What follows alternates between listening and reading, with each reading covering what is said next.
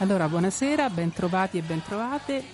Questa è la prima puntata del quarto ciclo del Solo un salto e la ragione diventa follia, un ciclo di trasmissioni dedicate alla salute mentale e organizzate dall'AITSAM, in particolare dall'AITSAM di Padova. Io sono Anna Gatti, sono la presidente dell'AITSAM di Padova. L'AITSAM è un'associazione, Associazione Italiana Tutela Salute Mentale, sia di pazienti psichiatrici che di familiari e di volontari.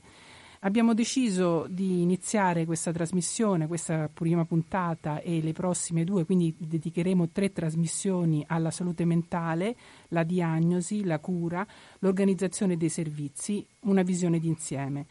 E nelle trasmissioni precedenti abbiamo parlato di vari aspetti che riguardano la malattia e la cura. Abbiamo intervistato principalmente operatori che lavorano nel servizio pubblico, ma anche associazioni di volontariato, cooperative sociali. C'è un vasto mondo che cerca di dare delle risposte al problema e accanto alle storie di non cura, di interventi inappropriati, di mala sanità, cronica mancanza di risorse, questo problema della mancanza di risorse riguarda in generale la salute mentale, basta pensare ai tagli che continuamente, periodicamente vengono fatti proprio sulla salute. Eh, ci sono anche storie di quotidiano impegno, di lavoro paziente, di scambio di, di scambio di esperienze e quindi di innovazione. Oggi abbiamo deciso di riprendere il tema della salute mentale in un'ottica più ampia e di cercare di dare risposta a questioni più generali che hanno però un impatto molto concreto nella vita dei malati e delle loro famiglie. Parleremo di cosa allo stato attuale si sa sulla malattia mentale, quali siano le cause, come si guarisce. Definire questo ha una diretta conseguenza sugli approcci di cura e sull'organizzazione dei servizi. Abbiamo per questo invitato il dottor Gerardo Favaretto. Buonasera, dottor Favaretto. Buonasera.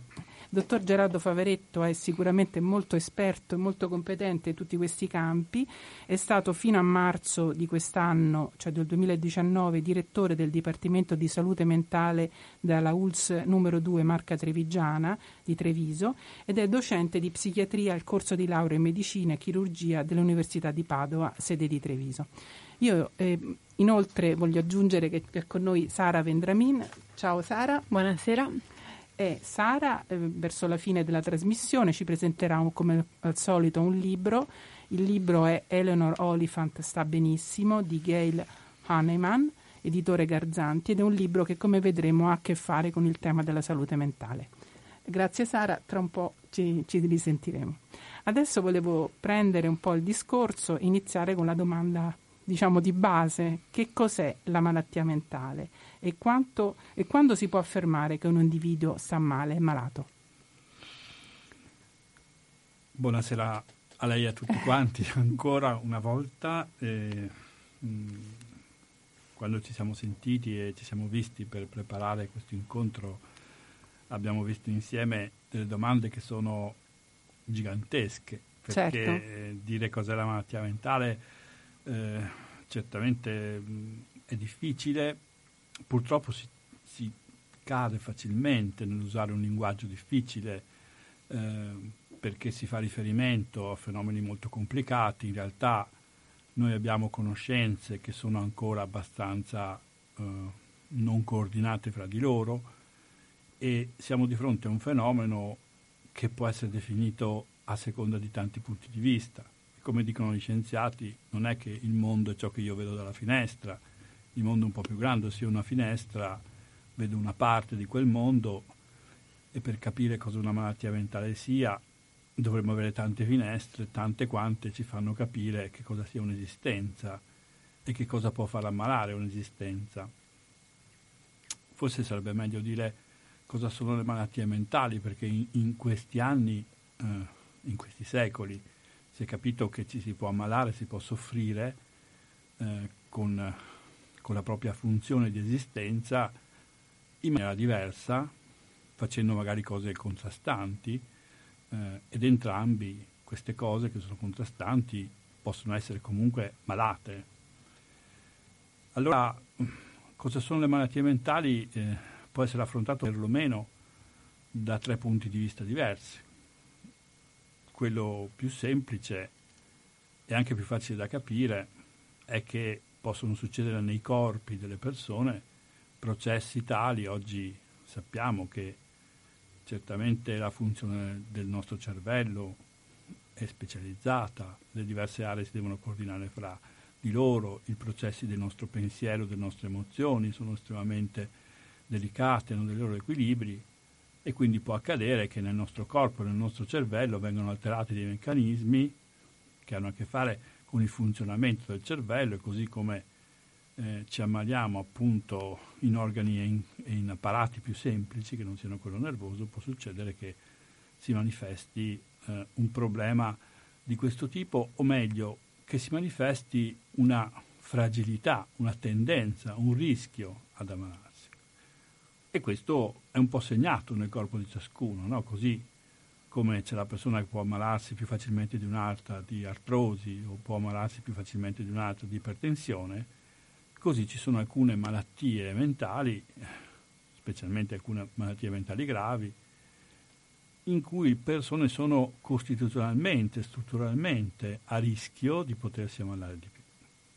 Ma le malattie mentali non sono solo queste, e sarebbe sbagliato pensare che siano una cosa che si trasmette genicamente come il colore dei capelli o il colore degli occhi, non stiamo parlando di questo, stiamo parlando di una cosa che oggi si tende a definire con una parola che, si, che è la vulnerabilità e quindi la fragilità, la tendenza che la persona ha in un po' insita nel suo modo di essere fisicamente al mondo, cioè come il suo corpo si costruisce in base no, alle informazioni genetiche che lo determinano, ma anche come si esprimono queste informazioni che poi la storia sua, dei suoi genitori, di come i suoi genitori hanno vissuto, di come i suoi nonni hanno vissuto, di cosa è cambiato nella storia della sua famiglia. Ecco, questa vulnerabilità è quella dimensione attraverso cui è possibile capire perché, per esempio, a fronte di un identico trauma, di un identico lutto, di un'identica situazione di difficoltà, ci sono persone che reagiscono in un modo che potremmo definire senz'altro patologico e persone che invece in questo modo patologico non reagiscono. Quindi la vulnerabilità non è la malattia mentale, ma è qualcosa che differenzia gli individui in base alla possibilità che alcuni di loro più facilmente possono sviluppare delle situazioni patologiche. Allora, eh, che cos'è la malattia? Appunto, l'errore, ribadisco, forse sta proprio nel pensare che ci sia una risposta, un nucleo centrale. So che questo è un discorso difficile da, da, fare e anche da capire, perché sarebbe magari più semplice che uno dicesse guarda, questo è il segreto, questa è la chiave, questa è la spiegazione di tutto, ma ripeto, non c'è un tutto. Allora, la vulnerabilità a che cosa si associa? Beh, si associa sicuramente a quelle che sono le esperienze della vita della persona. Ci sono esperienze della vita della persona che fanno bene, che sono protettive, che rinforzano le persone, per esempio vivere in un ambiente, in una famiglia che è emotivamente supportiva, comprensiva, che sa gestire i conflitti, che permette alla persona di esprimere le sue potenzialità, è un fattore protettivo. Il contrario, no, è un fattore di rischio. No? Quindi vive una famiglia molto conflittuale, piena di aggressività, eh, dove le persone non sono unite ma sono separate, o meglio, sono unite attraverso la, il loro conflitto, attraverso la loro separazione. I legami sono fatti di tensione, non sono fatti di affetto. Beh, quello è un fattore di rischio. No? Una persona eh, ha difficoltà a sviluppare eh, delle relazioni sociali, vive in una situazione in cui le relazioni sociali non sono favorite, per esempio un ambiente urbano, anonimo, in cui venne richiesto un alto livello di prestazione. Una persona vulnerabile si trova di fronte a questo e questo è un fattore di rischio. Infatti lo sappiamo, i fattori altamente urbanizzati sono uh, più esposti a quelle che sono le manifestazioni psichiatriche. E quindi c'è una maggiore percentuale di persone con un disagio mentale in determinate situazioni proprio sociali. Sì, assolutamente era... sì. E infatti questo è, è come dire, mi dà l'assist per parlare del terzo, della terza finestra che dobbiamo utilizzare. La, no, scusi, eh. adesso mi sono un po' confusa. La prima finestra mi sembra che sia un, un problema, diciamo, del individuale, corpo, del, proprio individu- del, proprio corpo. La seconda finestra è l'ambiente. Le, certo sono senso. le esperienze emotive eh, e, relazionali. Eh, la storia familiare, perché mi sembra che la sia storia questo. personale e familiare, mm. lo sviluppo mentale individuale. Mm-hmm che tipo di bambino è uno. No? Mm, sto pensando, eh, gli psicologi eh, in questi ultimi anni hanno molto assi- insistito sulla funzione strutturante di quello che si chiamano i processi di attaccamento, cioè le modalità di relazione fra i bambini e il loro genitore. Eh, le in loro particolare mamme. le loro mamme, perché le mamme è sempre diciamo, una figura comunque molto importante. In particolare le loro mamme. E le modalità con cui, per esempio, appunto, affetti e conflitti si esprimono all'interno di questo, perché questo è strutturante poi per le modalità con cui le persone si rappresenteranno i problemi, per esempio le situazioni di abbandono o di incomprensione. Mm? Sono strutturanti per il modo di pensare che le persone avranno di rappresentare se stessi cioè di come loro si vedono appunto all'interno di una situazione difficile, complicata. E questo in un certo senso costruisce un percorso che può essere un percorso di malattia perché ci possono essere quelli che io definirei dei circoli viziosi per cui una reazione porta poi un'altra reazione e poi peggiora insomma. Appunto. Sì. Eh, invece poi stava dicendo terza, il terzo elemento. Sì, eh, su questa ultima cosa che stavo dicendo proprio vorrei precisare questo, no? le esperienze eh, di crescita e di sviluppo della persona sono poi quelle che in qualche maniera gli daranno anche una sua fisionomia e una capacità futura di gestire le esperienze successive. Eh, una persona che avrà pochi traumi, per esempio, riuscirà a, sarà più fortunata perché avrà sarà esposta a meno rischi, a meno difficoltà invece di chi subirà molti traumi. Sto pensando per traumi intendo lutti, gravi cambiamenti e situazioni di questo tipo. Una terza finestra da cui guardare eh, questa domanda, che cos'è la malattia mentale, è certamente quella sociale. Mm?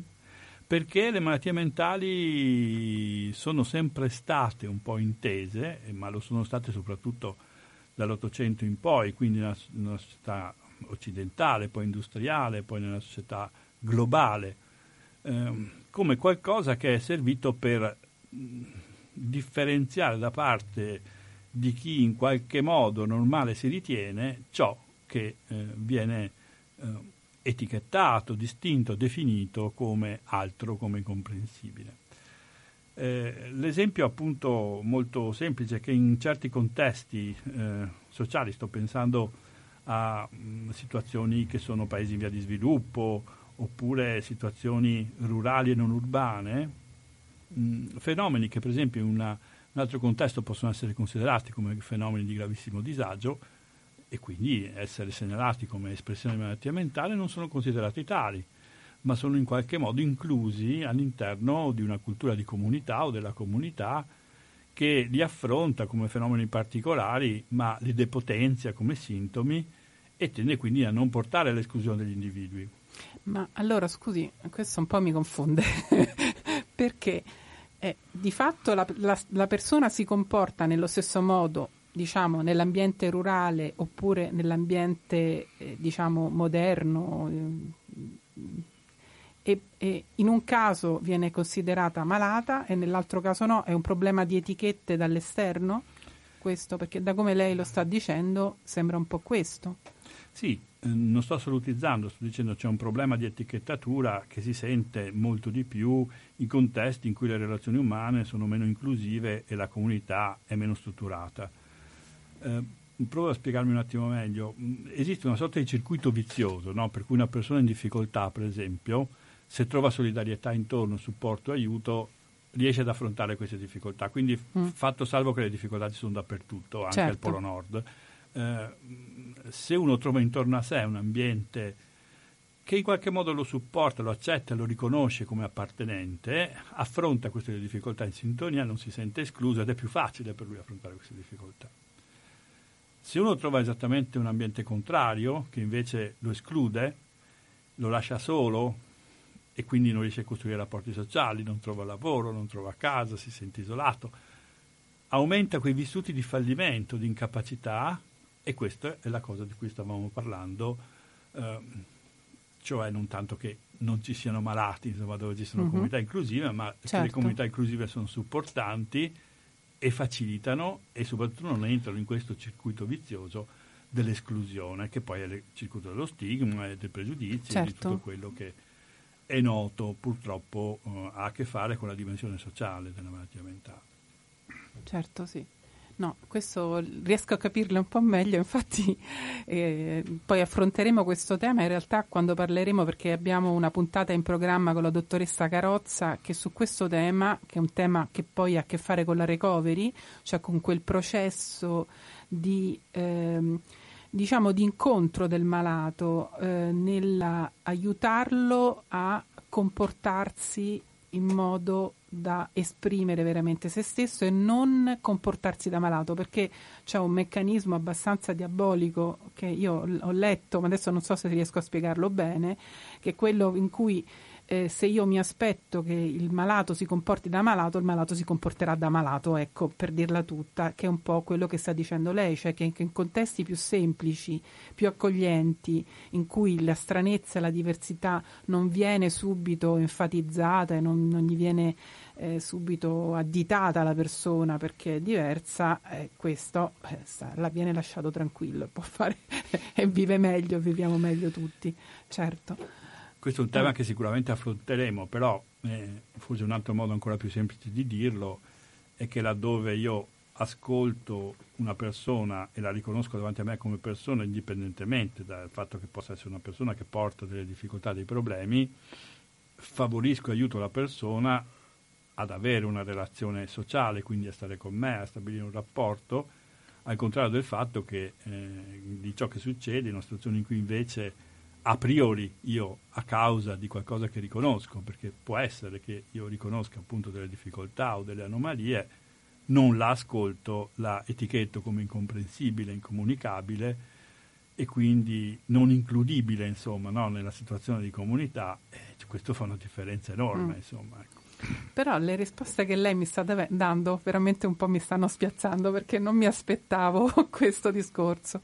Mi aspettavo un po' la classificazione che io so che esiste, che c'è il famoso DSM, non so se c'è il 6 o il 5, adesso non mi ricordo a che numero sono arrivati, che è questo manuale che è stato scritto negli Stati Uniti, che è stato utilizzato anche per le assicurazioni, perché devono riconoscere il rimborso e quindi bisognava in qualche modo classificare il malato all'interno di una griglia, che era una griglia anche complessa, che comprendeva poi per poter essere riconosciuta la persona una serie di sintomi. Poi c'è stato addirittura chi ha scritto il manuale di SM3, credo 4, che ha scritto una, un libro per sconfessare quello che adesso non mi ricordo il nome dello psichiatra Allen Francis, eh, Allen Francis ha detto ma eh, mi ha fatto ma, un po' eh, ma, ma, c'è questa classificazione sì, perché sì. lei insegna anche all'università ai suoi studenti un, un minimo di, di... Sì, ma io in realtà mh, mm, sì, mm, dire, credo di avere un po' un ritmo diverso da quello che le sta avendo lei, nel senso che mettevo un po' la premessa a ah. quello che poi la... Perché cos'è che io classifico? Classifico mh, mm, ciò che in qualche maniera presuppongo esista e perché io presuppongo esista gli devo dare una dimensione, una definizione, no? Allora, la prima definizione è mh, esiste un fenomeno che è mh, biologico, relazionale, psicologico e sociale che noi chiamiamo malattia mentale.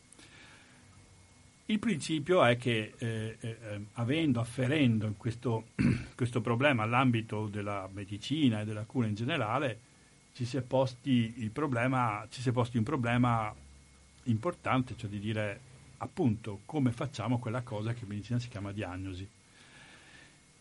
E per fare le diagnosi ovviamente eh, si è cercato di dare alle malattie non solo e non tanto un nome, ma quanto di riconoscerle no? come specifiche nella loro unità, dire avere questi segni e questi sintomi significa avere questa malattia oppure quest'altra, questo è un atteggiamento ancora del, che nasce nel XIX eh, secolo e che il XX secolo invece ha messo profondamente in discussione. Diciamo che è tipicamente positivista per dargli una... No? È tipicamente neocrepeliniano, come si eh. direbbe, rifacendosi ah al beh, nome di, un, di, uno psichiatra tedesco di fine, di fine 800, primi del Novecento, che intendeva che le malattie mentali fossero delle entità naturali, cioè si trattava di descrivere la presenza o uno è malato o non è malato. Se non è malato non ha una malattia, se è malato ha una malattia che è un'entità naturale che si manifesta in maniera molto simile o in forme predeterminate negli individui. Questo presupposto si è rivelato completamente errato, nel senso che tutto quello che è successo Invece poi nel XX secolo, che sta succedendo oggi, è proprio la messa in discussione di questo approccio che si chiama approccio categoriale, che è l'approccio che sta alla base dei sistemi classificatori. Ce ne sono due in questo momento che vengono utilizzati, uno è quello dell'Organizzazione Mondiale della Sanità che si chiama ICD, che è nella versione 11 attualmente, e il DSM, che è quello dell'Associazione degli Psichiatri Americani. Eh, sarebbe interessante chiedersi come mai ce ne sono due. Ce lo chiediamo se vuoi. Aspetti un attimo, però, siccome c'è una pausa musicale da fare, eh, teniamoci questa domanda e poi riprendiamo il tema che è molto importante dopo la pausa. Grazie.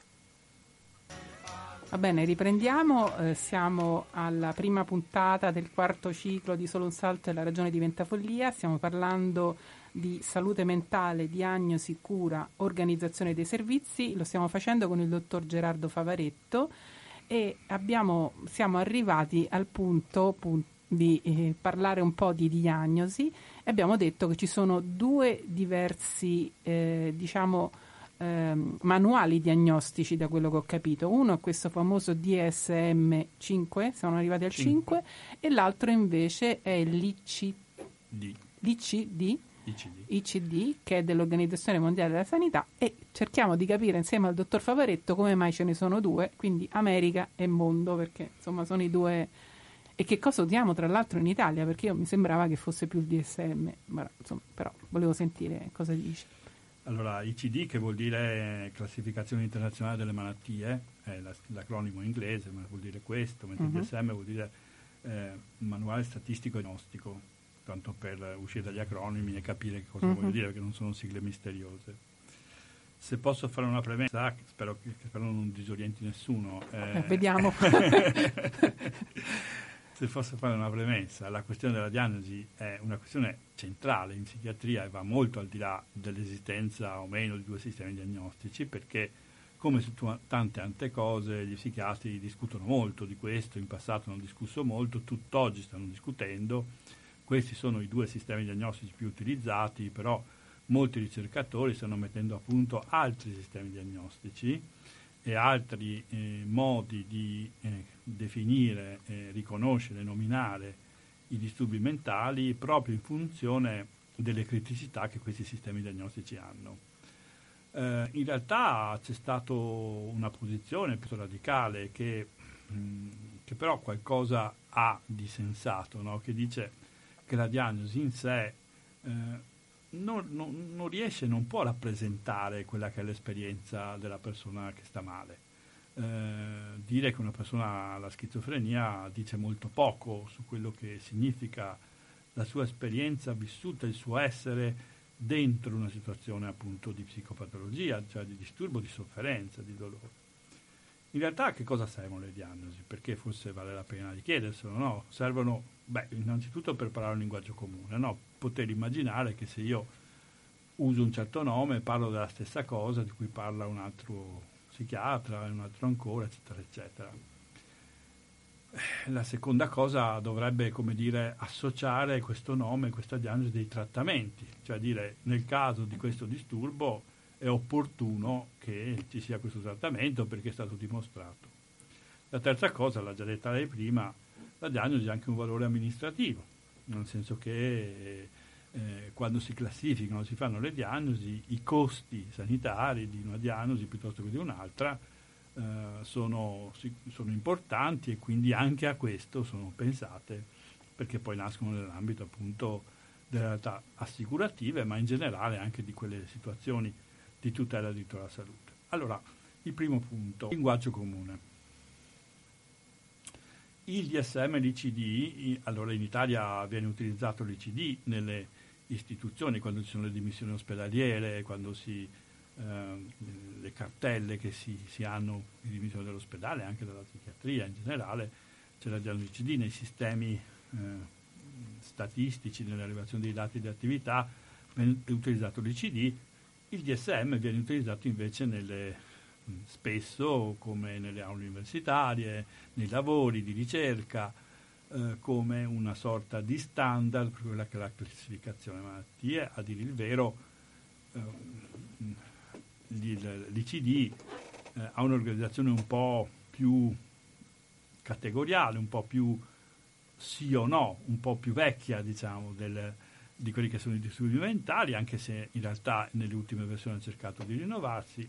Il DSM, eh, specialmente non, nelle ultime versioni, è stato molto criticato perché pur cercando a parole di superare questa dimensione così di categorie, no, di malattie che esistono, eh, cercando di superarla con dei ragionamenti che riguardano la personalità, la vulnerabilità, il funzionamento sociale, in realtà poi ha finito con introdurre una quantità notevole di ulteriori situazioni, etichettando queste situazioni appunto come malattie e muovendosi in una zona molto grigia in cui dire se un comportamento, una situazione o una modalità appunto sia una malattia o no è piuttosto difficile. Un esempio su tutti è che è quello che per esempio Allen Frances ha criticato, eh sì, quello infatti... del disturbo dell'attenzione no? che, e, e, di iperattività che eh, lui ha criticato. Io devo dire che ho letto solo l'introduzione di Allen Frances perché a un certo punto mi ha dato un po' fastidio che questo aveva scritto il DSM-4 o DSM-3, adesso non mi ricordo, però quello che lui diceva in questa introduzione era che alla fine certi comportamenti un pochino di più diventavano patologici, un pochino di meno erano nella norma. Allora questo di più era proprio una questione di quantità, quindi lui eh, vedeva che c'era una, una, continuità del comportamento e poi questa, questo paletto do, quanto mi devo comportare in modo strano per essere strano, eh, che era un po' eh, terribile, insomma, dice poi alla fine penso che poi questo sia uno gioco che, che gli psichiatri fanno tra di loro, che dicono ma quello mi sembra che un po' c'è questo problema, quell'altro. Non lo so se lo fate, ma insomma, forse la tentazione ce l'avete pure voi. Ecco. Ma io credo che mh, i ragionamenti di Alec Francis siano sicuramente legittimati, soprattutto essendo lui uno che ha vissuto dall'interno quelli che sono questi momenti di discussione. Poi è anche vero che certe volte si cambia, si cambia posizione, eh, siano delle revisioni che sono certo, legate uno può anche cambiare idea, certo. sono anche legate poi magari a momenti della vita che la persona vive, eccetera, però per esempio negli Stati Uniti esistono movimenti fortemente critici nei confronti eh, di certi approcci della psichiatria, peraltro questi atteggiamenti fortemente critici esistono in tutto il mondo, non è che la psichiatria abbia una fama proprio così eh, straordinaria, non è ritenuta una disciplina fondata, insomma, ma questo insomma, sarebbe un altro discorso eh, e probabilmente anche insomma, in parte ci sono degli aspetti sensati in queste critiche. Eh, uno su questo, per esempio, è perché esistono due sistemi diagnostici. Che senso ha che esistono due sistemi diagnostici? E, beh, c'è da dire che eh, mentre l'ICD è gratuito, perché è dell'Organizzazione Mondiale della Sanità, e quindi non frutta uh, delle royalties, cioè dei diritti, per cui chi lo usa lo usa perché è messo a disposizione l'OMS eh, a tutte le strutture sanitarie del mondo, il DSM no, nel senso che ha prodotto eh, una quantità di introiti in, molto importante per l'Associazione Psichiatri Americani. Ah, scusi, ma cioè, loro scrivono un libro e se uno usa quel libro deve pagarli per... Eh, Beh, eh, se usa quel... Basti pensare o che... Semplicemente perché lo compra, no? Esattamente, sì. Ah, è soltanto Beh, comprandolo che... Comprando il libro, comprando i manuali per l'uso del libro, comprando i manuali per le interviste che sono eh, sinergiche a fare la diagnosi col libro, facendo i corsi di formazione per fare la diagnosi con quella Insomma, modalità. Quindi dice, l'ordine degli psichiatri americani ha un bel po' di soldi. Quindi. L'EPA eh, eh ha investito anche economicamente sul DSM e il DSM quando è uscito ha rappresentato anche una scelta economica. Ho capito. Questo, Questo però è un fatto. Stimola che ne facciano altri perché poi. Beh, si chiama 5 perché ce ne sono altri 4, eh, appunto, anzi ce ne ma... altri 5 prima perché c'è la versione 4, la versione 4 rivista.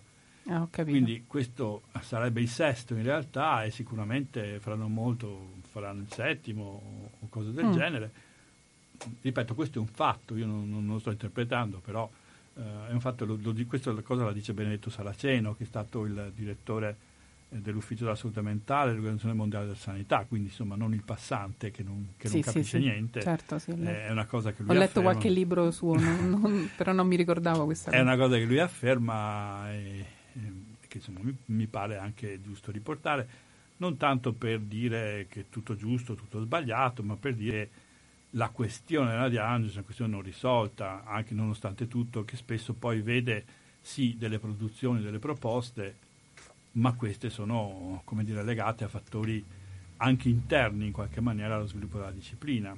E non c'è dubbio che lo sviluppo della disciplina eh, e quindi la psichiatria è fortemente legato alle organizzazioni nazionali, alle culture locali eh, la psichiatria del nostro paese non può essere paragonata con la psichiatria degli Stati Uniti, insomma, non dico che una sia meglio o peggio, sono due contesti completamente diversi, insomma, perlomeno, eh, perlomeno quelli della psichiatria pubblica, che negli Stati Uniti esiste molto parzialmente perché è molto legata alla presenza invece di istituti, di università, di situazioni di ricerca e di un mercato privato che è sostenuto dalle curazioni, cosa che per noi non è perché almeno in teoria nel nostro paese il diritto alla salute sì, dovrebbe essere una cosa pubblica anche se adesso stiamo garantito. molto in forze cioè, qui purtroppo c'è da ma questo è un altro discorso forse lo affronteremo discorso, sì, in un'altra sì. parte di queste trasmissioni. spero riusciremo, che riusciremo a avere il tempo.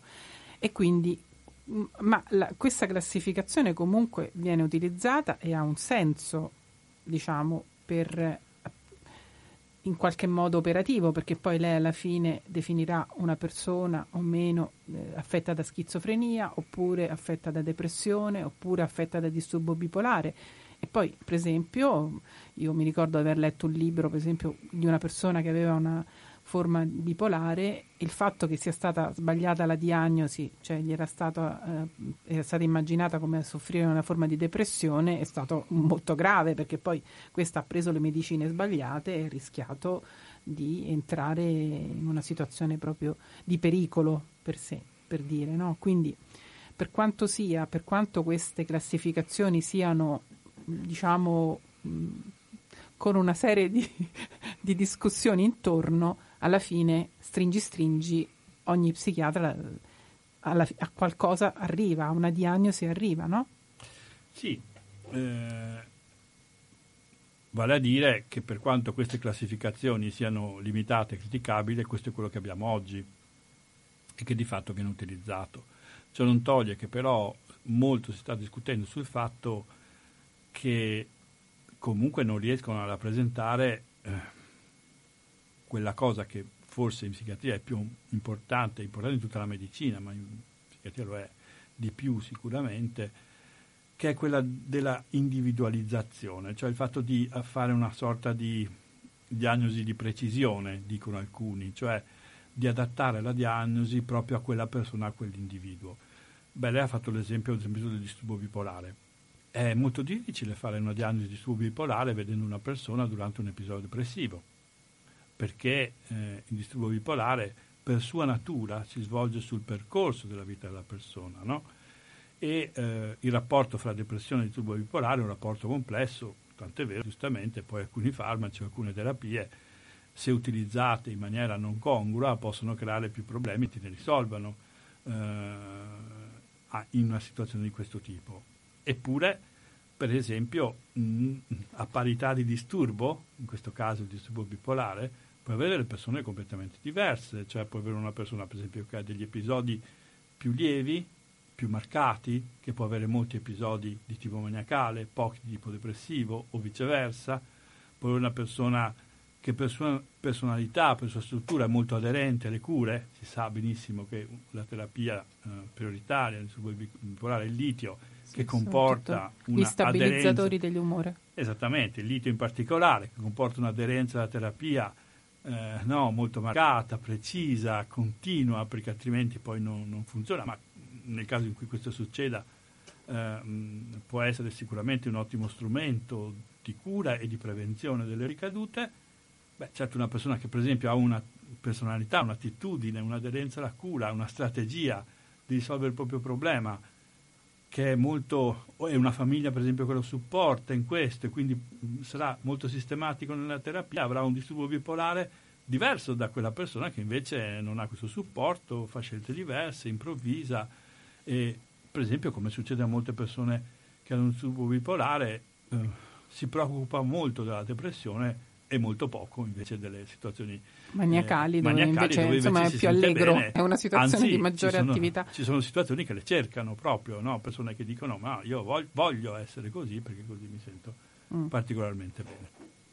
Sì, sì, no, io volevo... Mm, eh, adesso stiamo facendo un discorso un po' eh, generale, però volevo riportarla invece all'esordio eh, della malattia. E una riflessione che mi viene fatta di fare è che eh, la malattia mentale si manifesta principalmente in una fascia di età tra i 17 e i 28 anni. Questo rientra nel fatto, accade perché è un'età in cui le persone sono più fragili?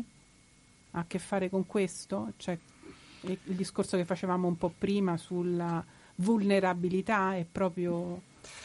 Bah, eh, da circa 20-25 anni si sta mettendo un po' l'accento su uh, quelle situazioni che vengono genericamente fra i giovani, genericamente ritenute a rischio, che si chiamano casi a rischio, genericamente. A rischio di che cosa? A rischio di sviluppare una malattia mentale grave, in particolare una psicosi o una schizofrenia.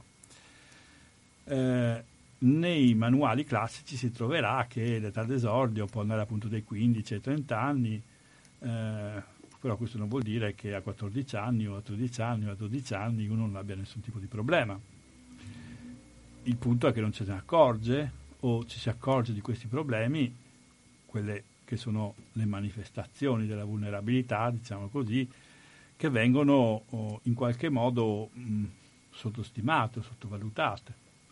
Eh, se quando uno conosce personalmente, eh, adesso non parlo, mh, parlo proprio nella vita comune, insomma il vicino di casa, il parente, no? che a un certo punto si ammala di un disturbo mentale, poi se fa dei pensieri a a posteriori dice ma effettivamente però è vero che qualche anno prima eh, o era un po' chiuso o aveva dei comportamenti o era ritenuto eh, aveva dei momenti un po' così particolari o aveva dei momenti in cui non si capiva cioè tutti segnali tutti elementi che potremmo ricondurre a una situazione o di vulnerabilità o come si dice oggi appunto di condizione a rischio.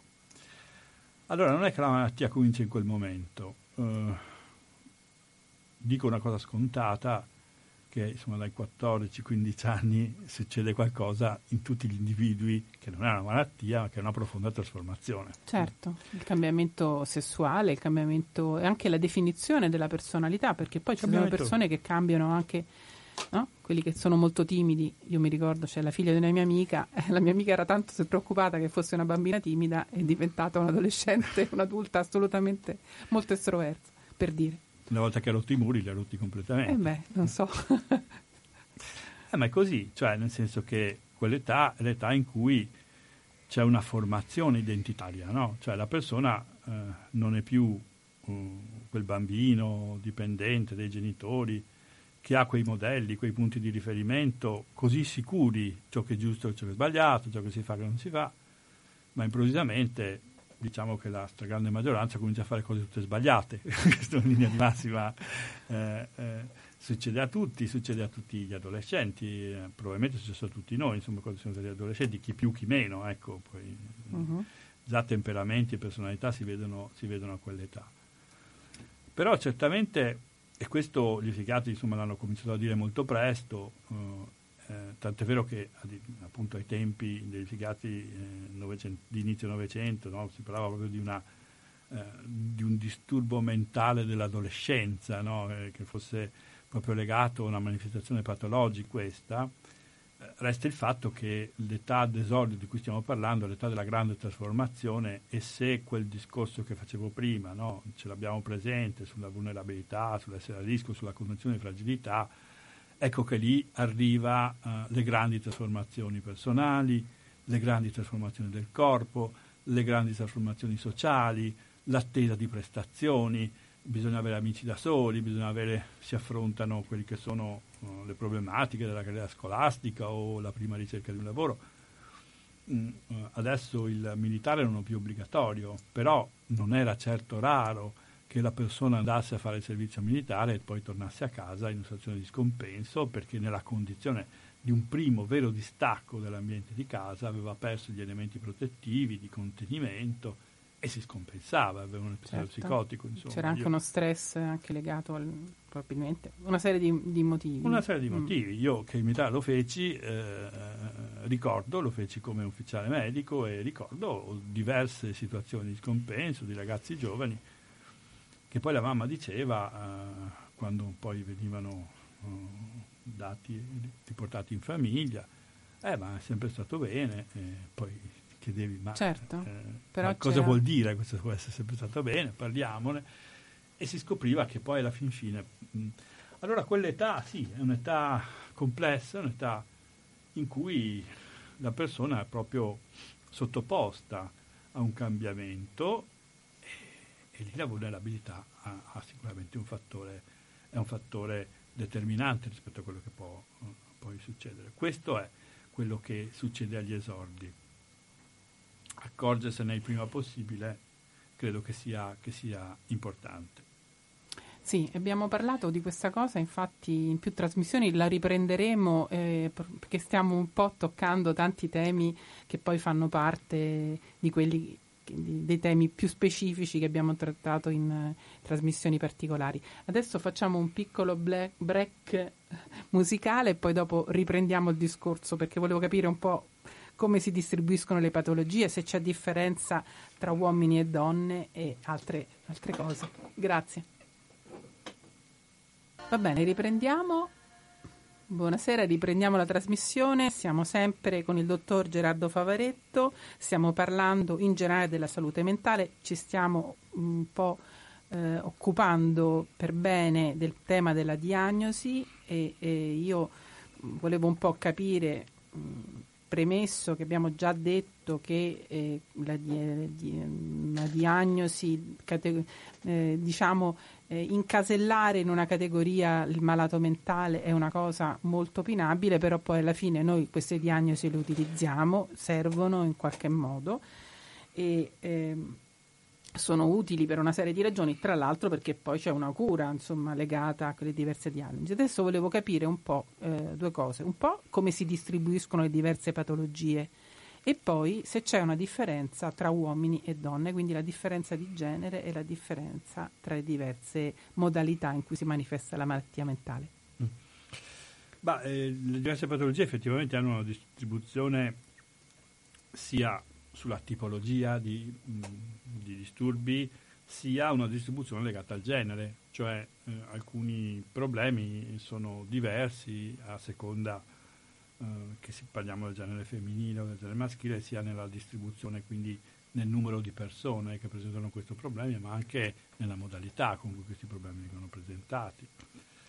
Eh, in realtà, eh, eh, alla prima questione su come le patologie si distribuiscono, eh, come dire, si entra un po' nell'ambito di quella che è un discorso che è stato fatto anche dalla stessa Organizzazione Mondiale della Sanità sulla sensibilizzazione nei confronti dei disturbi mentali, sul fatto che sono in aumento, che sono delle cause principali di disabilità, eh, che è anche in parte legata al fatto di far capire alle persone che non è così straordinario il fatto che qualcuno possa avere un problema di salute mentale.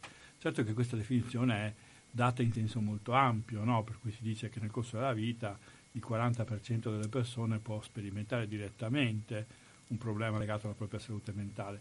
Ma se è valido il discorso che facevamo prima, eh, bisognerebbe a priori definire cosa vuol dire, qual è il confine, qual è il limite, cosa che vi fa sentire con esperienza, per esempio, di un lutto gravissimo, intenso e, e protratto, sia una depressione oppure no. no?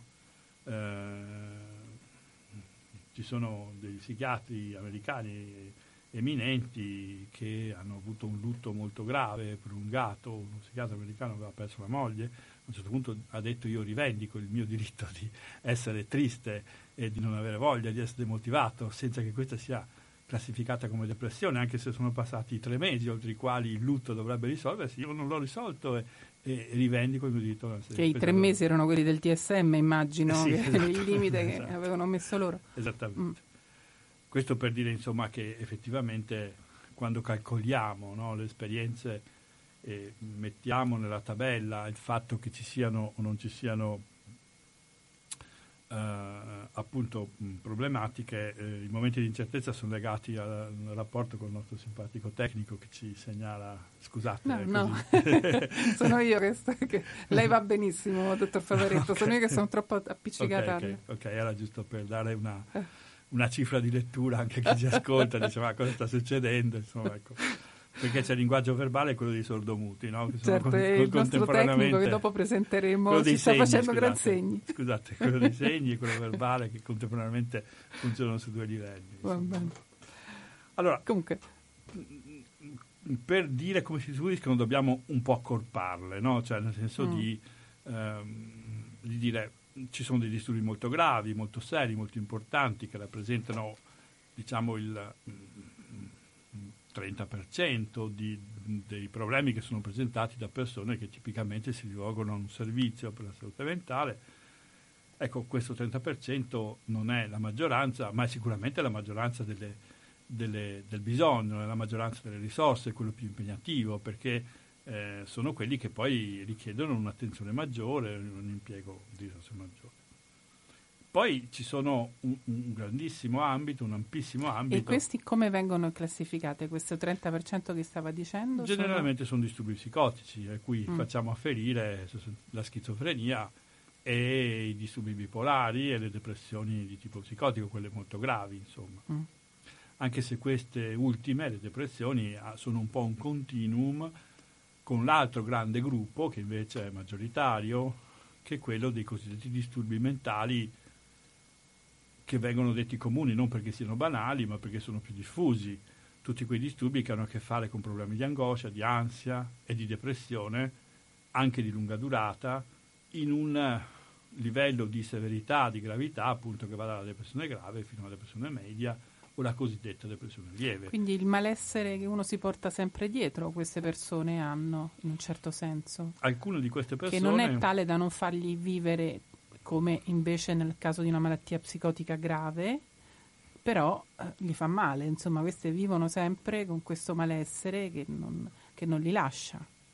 Sì, si tratta di persone mm. che hanno, eh, in cui l'impatto dei disturbi che hanno nella loro vita di ogni giorno, un impatto che può essere anche contenuto o relativo, ma presentano evidentemente dei grossi problemi nel momento in cui si trovano, non so, ad affrontare funzioni normali come il sonno o penso a persone che sono condizionate dall'ansia rispetto alla loro mobilità e quindi non possono andare facilmente in certi posti piuttosto non che altri. Non prendono l'aereo, quello mi sembra che per esempio succede a tanti. No? Sì, sì, o semplicemente hanno paura di andare in luoghi aperti o sono spaventati dall'idea di trovarsi in, in, in certo tipo di situazioni, hanno avuto dei problemi di panico, eh, oppure mh, se andiamo sul versante della depressione c'è tutto l'ambito delle depressioni che vengono dopo momenti della vita particolari, sto pensando alla depressione postpartum, sto pensando alle depressioni appunto legate a lutti prolungati, a situazioni eh, di disagio sociale grave, perdita del lavoro, perdita, eh, pensiamo per esempio a quanto possa essere anche drammatico, devastante da un punto di vista personale, il fallimento di alcune condizioni come la famiglia, il matrimonio, la perdita eh, del partner, intesa appunto come lutte. Fra l'altro questa è una delle condizioni che nelle persone diciamo anziane è fortemente collegata eh, a quella che poi è, la, è, la, è, proprio la morte, cioè nel senso che quando una persona perde il partner in età avanzata è a rischio di morte molto più di, di, certo. di chi ha certo. malattia gravissima, certo, insomma, certo, perché questo sono... costituisce... Eh, ci sono anche delle persone che muoiono a poca distanza l'una dall'altra, eh? sì, a succede questo proprio... A nella... questo mi sto riferendo, proprio perché è il momento di perdere l'equilibrio. Quindi dell'equilibrio esistenziale di questa persona. Quindi diciamo che la maggioranza eh, delle persone soffre di questo tipo di disturbi, cosiddetti comuni. Poi mh, c'è tutto un genere di, disturbo che in realtà, di disturbi che in realtà sono anche abbastanza mh, trasversali, cioè che possono comunque appartenere anche alle altre due categorie, ma che in certi casi sono principali e che sono il problema mh, più importante per il quale le persone si rivolgono ai servizi, che sono quelli che chiamiamo disturbi della personalità. Eh, ambito questo difficile no? da, da, capire anche dal punto di vista diagnostico, mm. infatti non è una categoria, no? ma è un modo d'essere, è un'alterazione del modo d'essere e quindi è proprio con la dimensione, no? con, col modo di funzionare che la persona ha eh, nelle relazioni, nelle relazioni professionali, personali, sociali, nella gestione delle proprie emozioni. No? I disturbi di personalità sono oh, sicuramente una percentuale in, significativa delle, delle, persone che si rivolgono, quello che manca sostanzialmente rispetto a queste tre macro categorie che ho designato e certe volte... Abbiamo dato delle percentuali, ha detto 30% quelli gravi, che poi dopo ne parleremo dei gravi perché sono quelli che da un punto di vista diciamo di organizzativo pesano di più all'interno del centro di salute mentale, cioè il centro di salute mentale mi sembra che poi alla fine le loro risorse le concentrano, giustamente anche, proprio sui casi più gravi.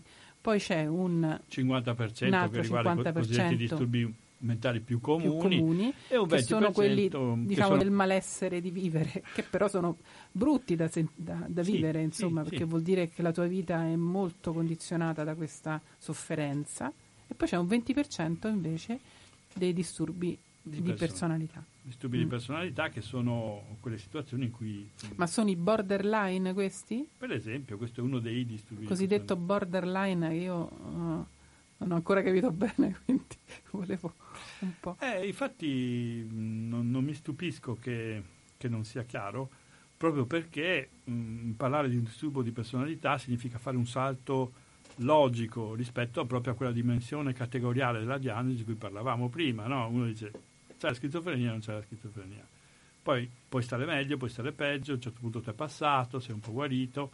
Eh, il disturbo di personalità non è così, è, è, è, come sei, no? È come sei fatto, come sono fatte le tue modalità di gestione, la tua impulsività, i tuoi desideri, il modo di gestire la frustrazione, il sentirti solo, l'organizzare i rapporti, eh, la gestione della rabbia, cioè tutte quelle che sono funzioni di base no? della modalità di stare al mondo delle persone che sono condizionate da qualcosa che viene definito un, come un pervasivo modo che condiziona poi la persona e ne determina poi l'insuccesso sociale, il fallimento, la difficoltà a stare con gli altri.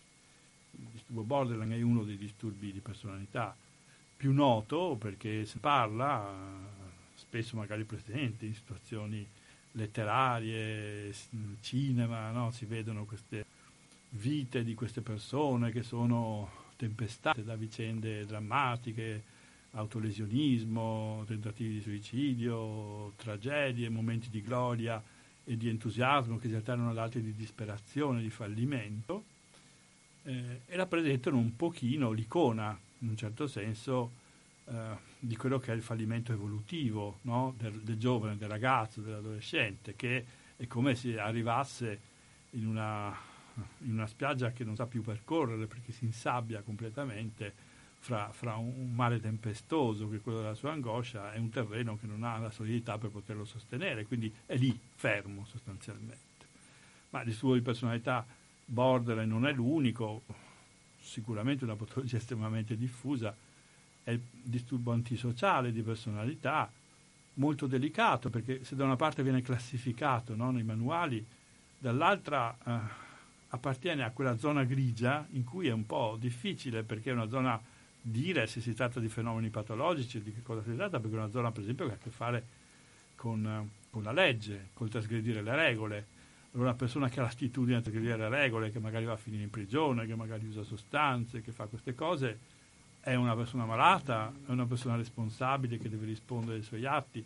Quindi insomma comporta uh, molti problemi, come tutto tutta la gestione dei disturbi di personalità è una gestione non semplice, eh, ma che spesso deve essere, deve essere, dire, orientata verso uno specifico. Quindi ho fatto tre semplificazioni ovviamente, ma tanto per far capire qual è la varietà grossolanamente dei problemi che si presentano.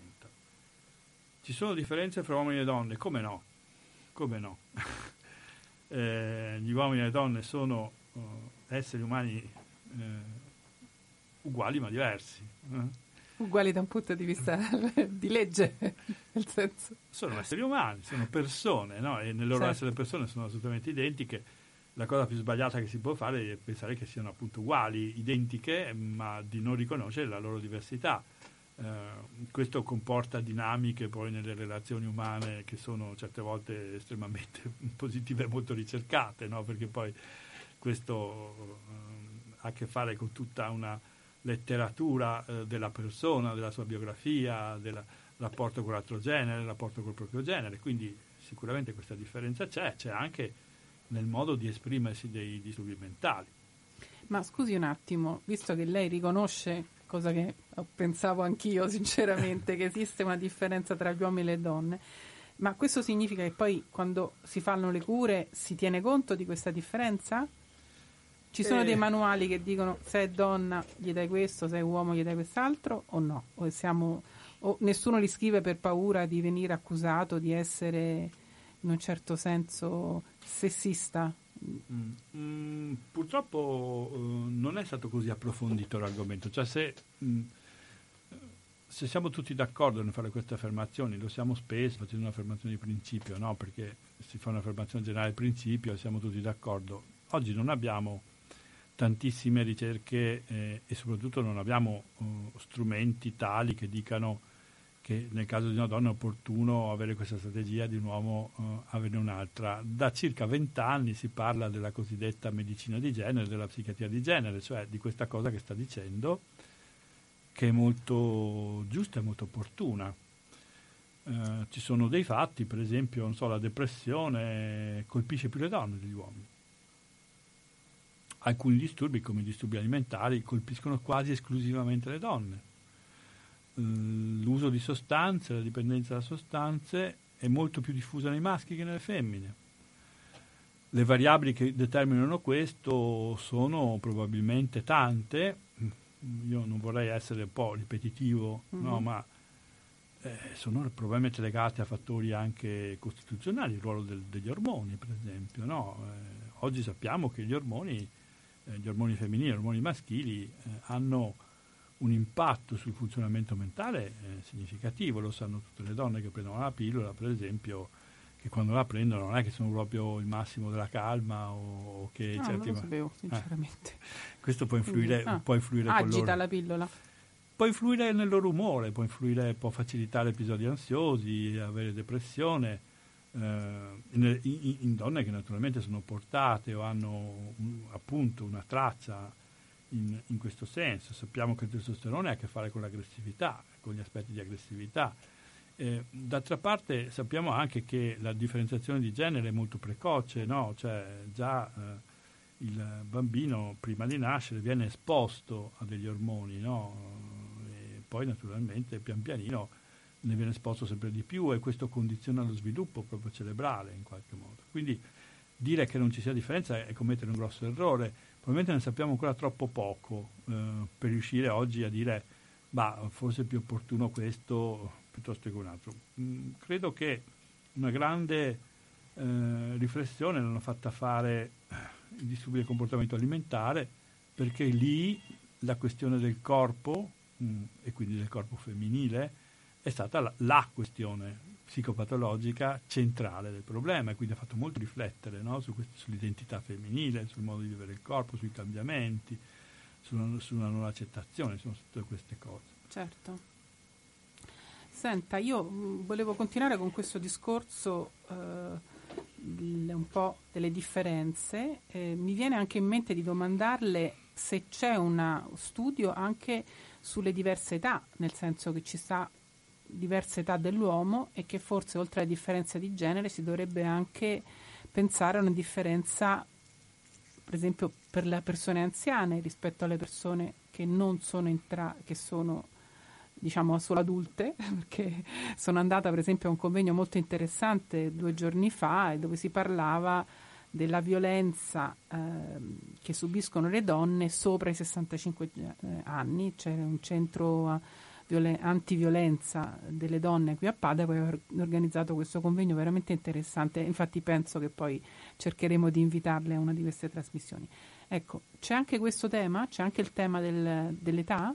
Delle... Certamente sì, cioè se ci muoviamo in una logica, come dicevamo prima, di una diagnosi che sia individualizzata e quindi mh, precisa. Sempre più fina, insomma, sempre più... sempre più raffinata rispetto all'identità, dobbiamo tenere conto di ciò che l'individuo mm. determina. Io non posso pensare che mh, fare una diagnosi di depressione, per esempio una persona di 30 anni, sia la stessa identica cosa che fare una diagnosi di depressione a una persona di 80 anni. Ci sono delle differenze che sono abissali in termini proprio di comprensione dell'evento e quindi appunto di definizione diagnostica della natura del problema mm. che questo sta avendo, ma poi anche di trattamento, insomma, perché le cose sono fra di loro estremamente diverse e così devo considerare se è una donna di 30 anni, un uomo di 30 anni, un uomo di 30 anni, una donna di 30 anni, proprio perché le variabili personali, somatiche, relazionali e sociali sono, uh, sono quindi per esempio esiste tutto un ambito della psichiatria che si chiama psicogeriatria, che si occupa dei problemi eh, della persona, eh, diciamo, diversamente giovane. Ecco, no, ma diciamo pure anziana, io non... Eh, ma qui allora dovremmo mettersi d'accordo su cosa mm. significa essere anziani. Oggi si tende a dire, per esempio, gli psicogeriatri dicono che si parla delle problematiche dell'anziano sopra i 75, perché questo viene considerato anziano, funzionalmente oggi sotto i 75 si ritiene che una persona sia ancora eh, sufficientemente funzionale e integrata per come lo stato di salute generale della popolazione e non considerabile in senso stretto come un portatore di bisogni anziano e quindi come una variabile. Questo è ovvio, ha le sue eccezioni, no? quando si mette dei limiti ci sono sempre delle eccezioni, ma ecco, in questo senso questo è il confine che viene identificato e qui apriamo un mondo. Certo, eh, sì.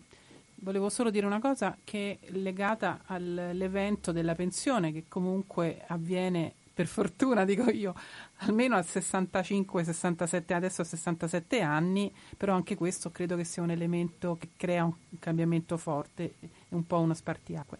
E, ehm, allora facciamo la piccola pausa musicale e poi riprendiamo sempre su questo tema. Grazie. Va bene, riprendiamo, eh, sempre eh, siamo alla prima eh, puntata del quarto ciclo di Solo un salto e la ragione diventa follia, stiamo parlando di salute mentale, diagnosi, cura, organizzazione dei servizi, una visione d'insieme. Stiamo parlando con il dottor Gerardo Favaretto.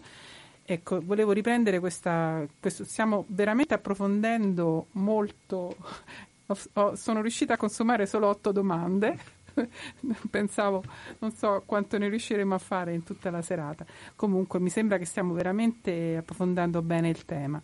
Ecco, mh, volevo riprendere eh, il discorso sulla, sulla, società in cui noi viviamo, e, e, che è una società comunque in continuo cambiamento. Prima abbiamo parlato della differenza tra società più semplici, più inclusive e le società invece più complesse, che mi sembra di capire, come abbiamo già detto nell'introduzione, insomma, all'inizio di questa, di questa trasmissione, sono più eh, patologiche, insomma, che creano maggiormente la patologia. Ecco, eh, questo fatto muta anche le modalità, cioè il cambiamento della società, muta anche le modalità in cui si manifesta il, il, disagio mentale e in particolare i giovani che si ammalano oggi sono molto diversi dai giovani che si ammalavano 30 o 40 anni fa. Sì, per continuità col discorso che stavamo facendo, parto dalla parte opposta, cioè riprendo un attimo il discorso degli anziani che ci sta molto bene no? in questa cosa dei mutamenti sociali, mm.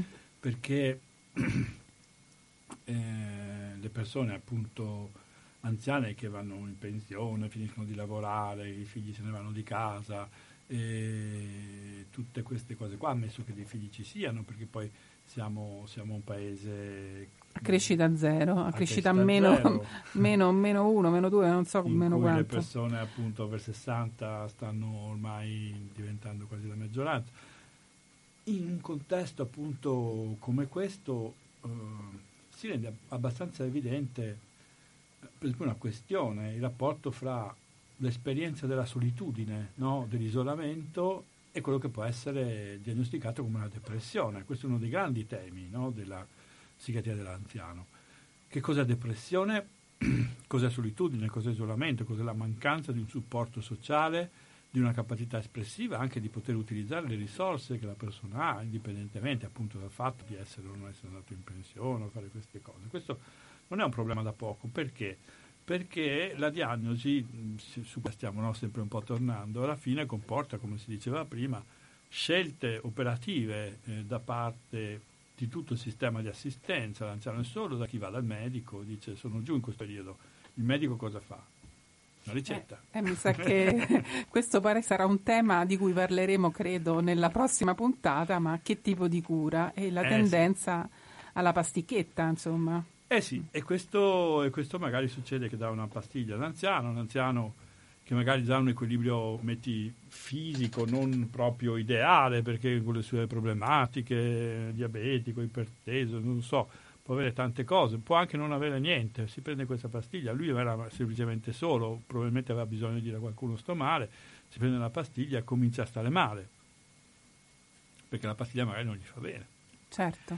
E, e si crea un circuito vizioso. Ecco come modalità di espressione dei problemi e risposte ai problemi condizionano poi i problemi stessi, la loro permanenza e paradossalmente alimentano un circuito vizioso eh, che, ripeto, ovviamente va visto caso per caso, non si possono fare generalizzazioni, ma mh, sono pensieri che, che, si devono fare, ecco, anche rispetto alla stessa diagnosi, no? quando posso dire che... Cioè, gli anziani poi per esempio hanno un problema che nella nostra società sta diventando molto significativo e importante proprio con l'aumentare dell'età media, l'età di sopravvivenza delle persone, ormai insomma, si arriva tranquillamente, oltre gli 80 anni, in media ovviamente, in media, io auguro a tutti di arrivare a 100, ma insomma in linea di massima... Io no, io vorrei morire prima, scusate, mi, mi tiro fuori dal coro.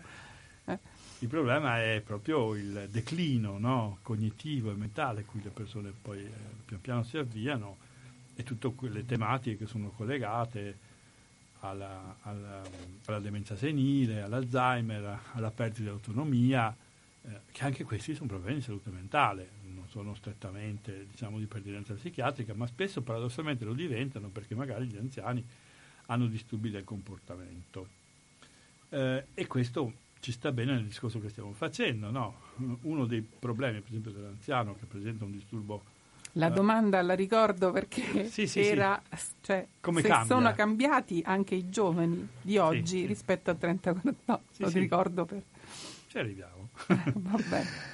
Eh, per esempio, non so, un anziano che presenta un problema di vagabondaggio, no? perché a causa di questo problema può andare in giro, beh, se va in giro nel centro o in mezzo alle macchine è una cosa, se va in giro nei campi è un'altra cosa, insomma, tanto per dire come cambiano le cose certo, secondo certo. luoghi, tempi e contesti. Mm. E nei giovani cosa succede? Beh, insomma, voglio vedere chi può dire che i giovani di oggi sono i giovani di 40 anni fa. In un certo senso sì, perché sempre giovani adolescenti sono, ma soprattutto no, perché il contesto in cui questa loro adolescenza e questo loro sviluppo si manifesta è un, com- un contesto completamente cambiato. Indicatori. Beh, insomma, è facile dirlo, no? L'esposizione all'uso di sostanze è centuplicata, cioè voglio dire 40-50 anni fa l'esposizione alle sostanze era una leggenda, bisognava, c'era il curiosissimo che andava in cerca no, delle, dell'esperienza, andava di qua, ma chi c'era, ma è vero, ma non esiste, ho sentito di uno che ha, che ha fumato, eccetera, eccetera. Adesso il problema è completamente rovesciato, cioè ci sono i giovani bravi che riescono a dire no, io non lo voglio, perché eh, l'ordine delle cose è che arriva, la sostanza arriva, arriva molto presto, precocissimamente. L'esposizione alla sostanza cambia in maniera radicale lo sviluppo eh, cerebrale, emotivo, relazionale della persona e questo è un, è un elemento che sta cambiando l'espressività. Un altro, un'altra cosa sono le modalità di relazione sociale. Qui non parliamo di bene o male, è un dato di fatto però prendiamo il tempo medio che una persona e un giovane in particolare passa dietro quei piccoli oggetti rettangolari che ognuno si porta dietro, si tiene in tasca e accende. Posso aggiungere che non sono solo i giovani, ormai non sono solo i giovani. se uno va in un, eh, in un, so, in un treno e fa una foto, l'80-90% delle persone ha me compresa tra l'altro, quindi non sono fuori dal... Oh, c'ha il telefonino e guarda il telefonino perché lo consulta o perché c'è il giochino o per qualsiasi cosa. Questo è vero, è anche vero che però uh, il quarantenne, il cinquantenne che sta dietro all'oggettino rettangolare di cui parlavamo, ormai il suo cervello ha fatto i suoi giochi e, e certamente questo lo condiziona, però non condiziona l'evoluzione, non ferma quelle che sono alcune passaggi e non ne stimola altri, cose che invece nei giovani succede, succede in maniera determinante. Si dice, alcuni studi evidenziano il fatto che l'introduzione eh, di, di, tutti quanti gli strumenti, l'iPad, eh, i telefonini cellulari, dati soprattutto precocemente ai bambini, abbiano, abbia radicalmente modificato quelle, quella modalità, quella plasticità delle connessioni fra i neuroni in una maniera così veloce come succede da generazione in generazione, perché eh, nelle varie generazioni comunque le menti cambiano, i cervelli cambiano, le evoluzioni eh, sono sempre più articolate, e, insomma è inevitabile dirlo che il cervello dell'uomo del, del, degli anni 2000 non è lo stesso di quello del 1600, è un cervello più complesso, più articolato, più con connessioni, ma l'introduzione di questi strumenti ha accelerato questo processo. Ma fa male comunque. Lei, a vedere i lei... risultati bene non fa. ecco. Meglio che questi telefonini se li, metta, se li prendano a 15 anni, insomma, forse. Ma sì. Eh... Bene, io ho sentito un neuropsichiatra, Pellai, credo che si chiami, mm-hmm. ecco, proprio in una conferenza che diceva che lui e i suoi figli a 15 anni hanno il telefonino. Il genitore accanto a me aveva appena dato il telefonino a suo figlio tredicenne si è sentito malissimo. Comunque, ecco, per dire sì, sì, dopo bisogna essere anche capaci di non darglieli, no? nel senso che eh, in un contesto nel quale eh, i pari, le persone, gli amici, i ragazzi della stessa età eh, ehm, ce l'hanno, bisogna anche valutare cosa significa che loro non ce l'hanno e quindi c'è tutto un ragionamento. Io non lo so se sia bene o male in assoluto, nel senso che oggi eh, possiamo solo dire che questo è un fatto che sta modificando comunque in maniera significativa i comportamenti, anche i comportamenti relazionali dei giovani. Sono, oh, hanno a disposizione una quantità di informazioni che, eh, che, sono impossibili da processare e da elaborare. Eh, gli oggettini di cui stiamo parlando mettono a disposizione dei ragazzi eh, tante informazioni, molte di più di quelle che loro chiedono e gli fanno fare delle esperienze molti di più di quelle che loro si aspettano, esperienze sempre legate a una dimensione eh, del video, no? quindi certo, virtuale, certo. Non, non, reale, però sono cose viste, sono cose sentite, sono storie narrate, sono notizie spesso completamente inventate. Le famose fake news. Le famose fake news, eh, notizie completamente inventate che però gettano una situazione emotiva, perché poi eh, gettano una persona in una situazione emotiva. Allora, l'uso di sostanze e l'uso eh, degli strumenti per eh, le relazioni virtuali eh, sono due degli elementi che hanno sicuramente completamente cambiato ehm, i giovani e con questi anche l'espressività no, psicopatologica. Pensiamo a, all'emergere di quei comportamenti che sono sicuramente significativi di disagio, di ragazzi che scelgono di vivere attraverso il video e non attraverso la realtà. Eh, I famosi cosa... Sta I famosi. Hikikomori.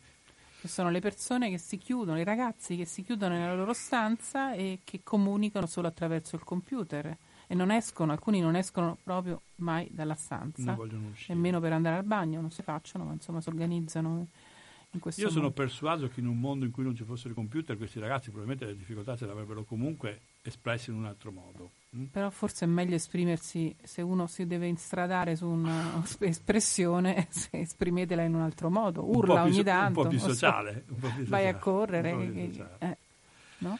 Nel senso Almeno che poi... Sì, sì, sono spaventata dal... Pe- io vedo l- i giovani... Eh, sono spaventata dal fatto che per loro i pericoli sono più fatali. È come se io dessi a un ragazzo che può andare solo in bicicletta, non gli do altro che la bicicletta, lui cadrà dalla bicicletta, ma se io gli do una Ferrari, la, con la Ferrari si fa molto più male. E loro hanno tante, tante Ferrari, tanti strumenti che li portano a delle situazioni di grave pericolo, mentre anche diciamo 50, 100, 200 anni fa c'era l'adolescente che faceva la cosa pericolosa, però la faceva e si sbucciava il, gin- il ginocchio, basta, finito. Adesso invece è tutta una situazione, cioè noi genitori siamo in continuazione, dovremmo, però ci rassegniamo a, a non pensare a tutti i pericoli, però ci sono effettivamente questi pericoli che sono più gravi, insomma. Sì, ci sono indiscutibilmente, però la semplificazione è pensare che questo problema debba essere sulle spalle dei genitori, perché uh, è un peso che i genitori non possono sostenere da soli, assolutamente, non ce la possono fare, perché non è solo un problema di regolamentare al singolo ragazzo l'uso del telefonino, perché se uno dice te lo tolgo, quello va fuori, lo trova comunque, cioè c'è un mondo che si sta plasmando su questa modalità di funzionare allora credo che il problema sia capire qual è la cosa migliore.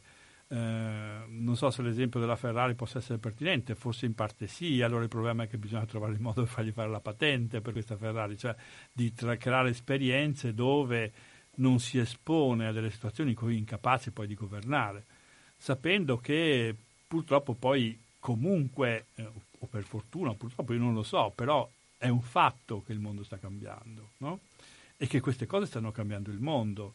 Lo stanno cambiando così velocemente che noi, per esempio, di questa generazione siamo testimoni di questo cambiamento perché abbiamo una finestra che ci copre questi 40 anni, questi 50 anni e ci rendiamo conto di quanto eh, questi strumenti abbiano mh, alimentato certi processi, che però in certi casi sono anche processi virtuosi, nel senso che avere tante informazioni potrebbe essere anche utile se queste sono indirizzate, se queste sono utilizzate in maniera intelligente. Eh, certo che eh, l'essere utilizzati in maniera intelligente, essere indirizzati non viene da solo, non viene spontaneamente. E quindi i primi a dover essere aiutati, preparati sono proprio i genitori, i formatori, i docenti, le persone che si prendono cura di chi, eh, se ha un'esperienza selvaggia, rischia di perdersi poi in questa giungla, insomma, ecco, perché è una giungla di grandi possibilità ma anche di grandi rischi. Questo cambia, ripeto, l'espressività delle, delle psicopatologie in maniera assolutamente radicale. Va bene, sentite, io mi sono resa conto che sono già le 8.35, quindi mancano solo 5 minuti alla fine di questa trasmissione e questa chiacchierata che è stata molto interessante. Ripeto, abbiamo solo consumato, credo, 9 domande. Io pensavo di farne almeno 18, 15, ma insomma, va benissimo, va benissimo così, è stato molto interessante. Eh, ricordo che eh, dottor Favaretto sarà presente la prossima trasmissione che è eh, oggi il 4, quindi il 18 eh, di ottobre e poi anche il primo novembre, eh, sempre allo, nello stesso orario. Adesso volevo dare un po' la parola a Sara, eh, che ci voleva parlare del libro eh, di eh, Gail Oneman, Eleanor Oliphant sta benissimo. Sara, El- Eleanor Oliphant sta benissimo, sta davvero benissimo, Eleanor?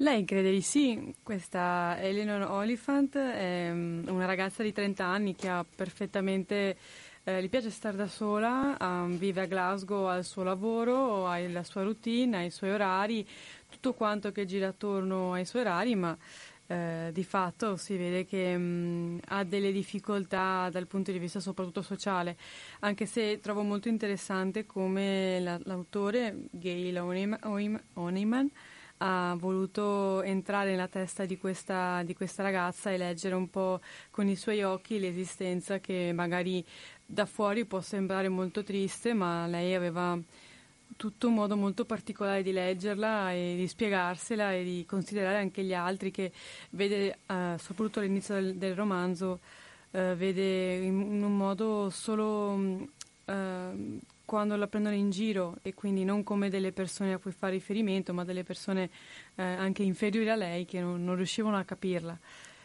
E sì, infatti mi sembra che Gail, è, intanto il romanzo è scritto in prima persona, no? quindi è sempre lei che parla e poi ha questo comportamento un po' difensivo nei confronti dell'esterno, quindi questa routine che chi legge il libro trova terribile, molto noiosa, no? di, di una vita No? Sì, molto, di fatto eh, sembra abbastanza squallida, no? Assolutamente. Eh, in questo appartamento brutto, mangia sempre le stesse cose, il fine settimana eh, un po' si ubriaca, ma non troppo, perché poi dopo deve tornare Sì, trova lavoro. la compagnia della vodka, visto che non aveva ecco, amici, ha trovato sì. una, una versione alternativa per non pensare alla solitudine. Un altro cosa molto importante secondo me di cui, di cui parla questo libro eh, che raramente trovo in un romanzo è proprio eh, questa solitudine che è pervasiva all'inizio e che però per lei non è un problema, anzi lei la usa proprio come difesa verso il mondo esterno.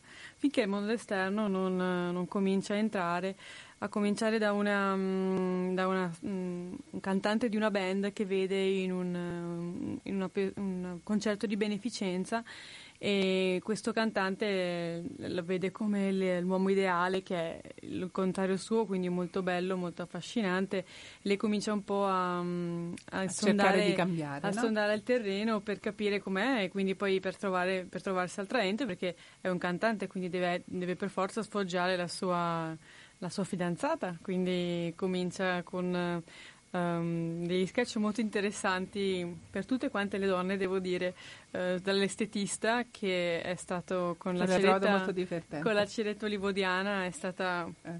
aff- assolutamente... Um, competente, in quel momento competente, mi ha tolto le parole di bocca, devo dire, e, e, fa proprio questo percorso di cambiamento dall'esterno verso l'interno in modo molto consapevole molto meticoloso, perché lei è una meticolosa che programma tutto e anche questo passaggio. Però all'interno di questo percorso si inciampa un po' in questo Raymond che la vede come goffo, come...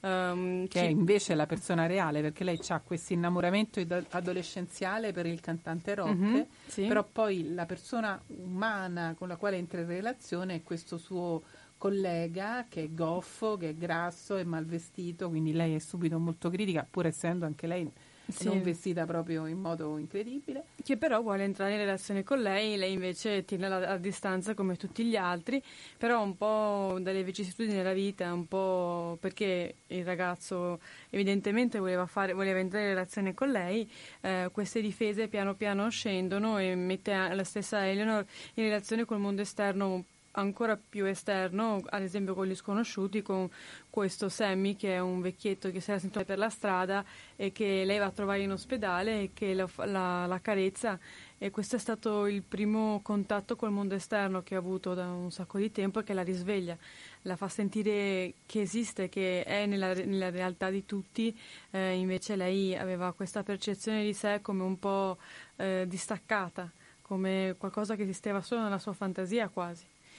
Ehm, quindi è un percorso molto interessante di cambiamento che questa persona fa eh, all'interno di se stessa e che mh, mm, ecco, è stato, è stato, molto interessante vedere come è stato Sì, io raccontato. penso che questa, questo libro, questa storia, che è una storia inventata, però ripercorre un po' un percorso diciamo di guarigione e di cambiamento proprio che ha a che fare anche con la malattia mentale perché questa ragazza, poi adesso non vi anticipiamo tutto lo svolgimento della trama, comunque ha un, un, cambiamento importante e riuscirà a superare uno scoglio, un trauma molto pesante che si porta dietro. Non, volevo, non voglio dire di più. Leggetelo che è molto interessante, veramente è uno dei pochi romanzi che ho, visto, che ho letto ultimamente che ha, ha, un punto di vista originale sulla, sulla visione del mondo. Va bene, d'accordo. Io ti ringrazio, ringrazio Sara, ringrazio ancora il dottor Favaretto che sarà con noi per altre due trasmissioni. Volevo solo ricordare che il, l'11 ottobre c'è un convegno a Mestre organizzato proprio dall'AIDSAM nazionale. Il convegno si intitola Recovery e relazione di cura. L'11 ottobre dalle 8 e mezza alle 17 in padiglione Rama dell'ospedale dell'Angelo della ULS 3 a Mestre. È molto interessante, ci sono tanti interventi. Posso dire che il dottor Favaretto dovrebbe parlare circa alle 3.25, poi non so se questo è un orario, perché in genere i convegni, gli orari non, non sono mai molto rispettati, ma insomma più o meno nel pomeriggio e parlerà della formazione relazionale degli operatori, i principi dell'ascolto e della comprensione. È un argomento molto interessante, spero che riusciremo anche noi un po' a toccarlo, anche se abbiamo veramente tante cose da, da chiedere al dottor Favaretto. Poi volevo ricordare che il 10 ottobre, giovedì 10 ottobre, quindi questo è venerdì 11, invece giovedì 10 chi volesse andare a Padova c'è eh, in via Altinate al centro San Gaetano eh, c'è eh, il, l'incontro organizzato dalla ULS 6 per diversamente, che è un incontro in cui ci saranno una serie di spettacoli e di attività organizzate dai, dai centri diurni, dai, dalle varie associazioni. E inoltre per chi fosse interessato ad andare a Trento, a Trento il 10, l'11 e il 12 ottobre c'è le parole ritrovate, anche questo è un incontro interessante eh, dove si scambiano molto le esperienze di eh, utenti e di familiari. Io ringrazio ancora tutti, ringrazio Filippo Trevisan che è stato qui con noi, che ci ha fatto da tecnico del suono e vi do appuntamento appunto a venerdì, eh, a venerdì 18 ottobre. Grazie. Grazie, buonasera a tutti. Buonasera.